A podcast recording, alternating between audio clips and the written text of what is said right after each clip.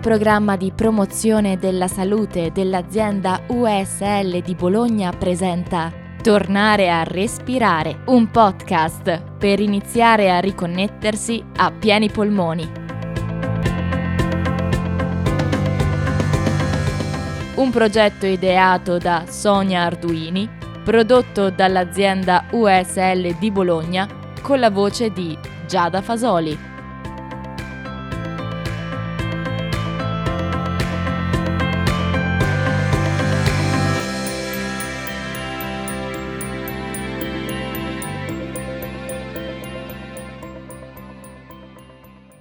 Pillole di abitudine. Non posso dirti di no.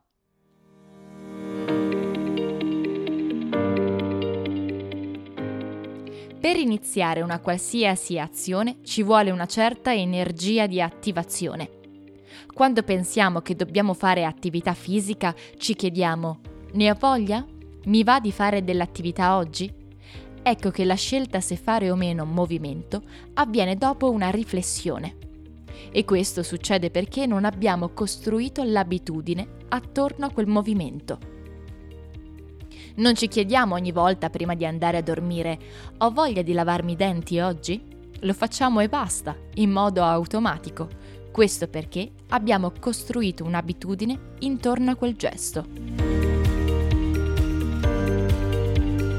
Ecco che dobbiamo cercare di convertire il fare attività fisica alla stessa automaticità del lavarsi i denti alla mattina o alla sera. Dobbiamo costruire un'abitudine. Come facciamo? Per portare avanti un percorso, dobbiamo far diventare l'attività fisica un'abitudine semplice, poco traumatica, a cui non si può dire di no.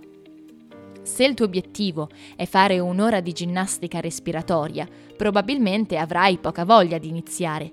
Ma se invece di un'ora ti proponi di fare 10 minuti di attività, allora la tua voglia aumenterà e l'azione o il comportamento prenderà piede poco alla volta nella tua vita. Una volta che hai impostato correttamente il comportamento che vuoi trasformare in un'abitudine, è importante ottenere dei feedback su tale azione. Il feedback, infatti, è uno strumento potente e importante che ti aiuta a formulare dentro di te la tua intenzione in modo chiaro e specifico. Voglio respirare meglio, voglio sentirmi meglio. Sono frasi di buon senso, ma anche sentenze troppo generiche che rischiano di non farti percepire i progressi e quindi alla fine abbandonare i tuoi intenti. Devi quindi riuscire a essere specifico o specifica nel definire il modo in cui esponi le tue intenzioni.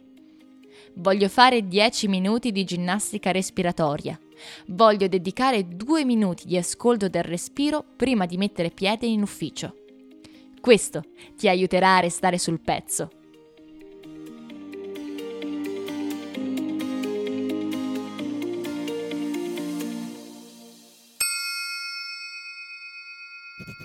Scrivi su un ulteriore biglietto o su un diario quanto tempo vuoi dedicare alla pratica. Ricorda che se anche il tempo che riesci a dedicare è poco, è un tempo sufficiente per apportare degli adattamenti se eseguito con costanza. E scrivi anche quante volte a settimana decidi di eseguire gli esercizi. Poi incolla questo biglietto vicino a quello che riguarda le tue motivazioni più profonde. Se all'inizio di ogni pratica ti rendi conto che il tempo che puoi dedicare agli esercizi è cambiato, riscrivilo. Noterai i tuoi progressi.